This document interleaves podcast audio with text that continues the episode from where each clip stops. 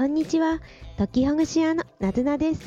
この番組は、これは役に立ちそうと思ったことや、解決のヒントになりそうなこと、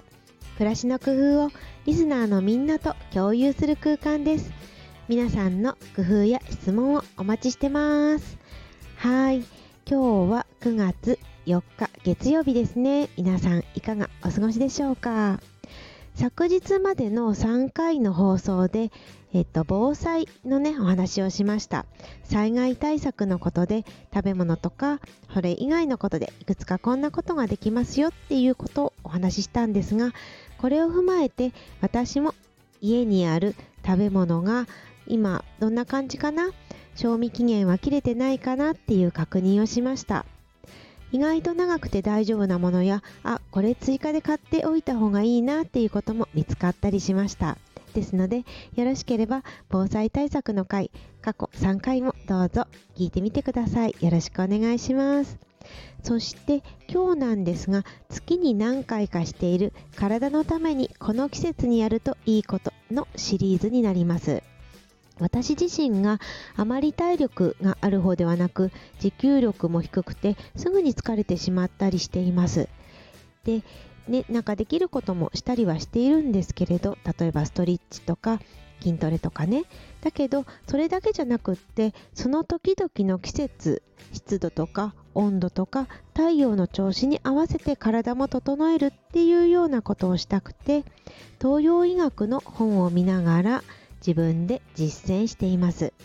そしてその参考にしている本は今から言いますね。1週間に1つずついつも調子がいい人の体を動かす習慣、休める習慣です。鈴木千世先生が書いてらっしゃいます。いつもこの本に助けられています。ありがとうございます。でですね、えー、っと、9月なんですけれど、9月に体にやるといいこと。これがですね、今日お話しするのがすごく難しくて、どうしよう なんて思いました。というのも、まず、暦の上ではすでにもう秋に入っているんですけれど、今年はとても暑いですし、近年9月、10月になるまでまだまだ暑い時期が続いていますよね。なので、秋と言っても、一筋縄ではいかないような感じでどちらかというと長い夏と書いて長夏ともまだ読み取れるんじゃないかなとも思っています。ですが朝晩少しずつ涼しくなってきてちょっとカラッとした風が吹くようになったような気がしませんか？そんな風に9月っていろんなその日によって、ね、その時間帯によっていろんな感じの気候だったりするなっていうふうに感じてます。それからこれから台風がやってくることもありますし湿気ている風カラッとした風それから重苦しい雰囲気その後のすごく晴れ渡る空そして暑さ涼しさいろんなものがどんどんどんどん変わってきますよね。それで難しいとは思うんですがご自身があこんな感じだなこんな風に感じるなっていう臨機応変にその時の気持ちによってそのね対処を変えていくっていうような時期なのかなっていう風に感じましたそういうわけで今日のどんな風に皆さんにお伝えしたらいいんだろう難しいななんて思ったわけなんですね。まずは先月からの振り返りにもなるんですが長い夏超過の時にどんな風に過ごしたらいいかなんですけれど超過はですね長い夏亜熱帯のようなじわじわっと暑い夏高温多湿な雨季ですね。あの雨の季節と書いて雨季です。これは夏バテ秋バテを起こしやすいので体の中で脾臓の火火のところが弱くなりがちだからそこを気をつける。じゃあどんな風にするかっていうと冷たいものを取りすぎない。アイスクリームとかかき氷をね食べすぎない。とかお酒を冷たいお酒を飲みすぎない。っていうことを控える。そして食べ物としてこれを取ると調子が良くなりやすいよっていうものが土の中で作られたさつまいも。かぼちゃ。それから黄色いトウモロコシ。芋類。大根。人参などが良いようです。そしてよく噛むとさらに良いというふうに書かれています。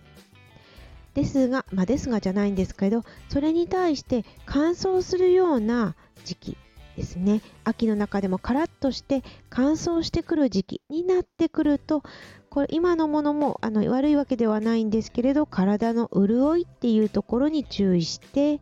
でえー、っと大根それからレンコンさっきも大根出てきたから大根いいんでしょうね。レンコン卵牛乳豆腐豆乳豚肉イカ蜂蜜などが書かれてますね。ですので暑い時すごく湿気がある時それからカラッとした時で変わってきますけれどでもまあ主になんかね大根とかそういう土の中で出てくるような根菜類はおおむねいいんじゃないのかなっていうふうに感じました。はい。あと体を動かす方のことはですねえーと、と秋という暦になっているのでガンガンに体を動かすぞというよりは少しずつ少しずつ体を動かすよりも休めるっていうことに注意していくといいようです。体を休める時間を取るということ。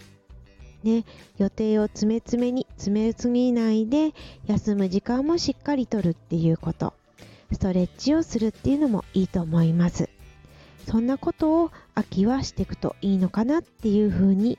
思いました。で実際に9月は体を動かすっていうことと休めるっていうことを100%の中でどのような割合かというふうに言うと動かす体を動かす方が40%休める方が60%と9月は書かれています。体を省エネモードにだんだんと切り替えていこうというふうに書かれていますね。ね。私もいつもだいたい9月ぐらいになるとすごく気持ちがいいなと思う反面やはり夏の暑さのねこう辛さというか蓄積みたいなものが出てきてちょっとゆっくりめに休もうかなって思ったり朝が起きる時間がだんだんとゆっくりになってきたりしています。朝がねなんか朝起きれないな朝辛いなっっていう風な、まあね、感じ方にもなるんですけれど、まあ、辛いなっていうよりはもうだんだんだんだん体がそういうリズムになってきたんだなっていう風に受け入れるようにしようかななんていう風に思いました。ね、あの仕事に遅れちゃうぐらい遅いとそれはよろしくないんでしょうけれどだけどあ起きれないな辛いなっていうようなネガティブな気持ちよりもあだんだん秋になってきたんだななんか体がね冬眠に近づいてきてるんだななんていう風に感じる方がいいかもしれませんね。ね辛い時はゆっくり休んでそして体を休めてそれでまた少しずつ調子を整えて元気になっていきましょう今後ねあのさっきも言ったように台風が近づいてくるので防災対策もしつつそして体をゆるっと休めるっていうこともしていきましょうね。一緒に楽しい秋を過ごしていきましょう。なずなでした。よろしければコメント、メッセージお待ちしてます。いいねもよろしければお願いします。またね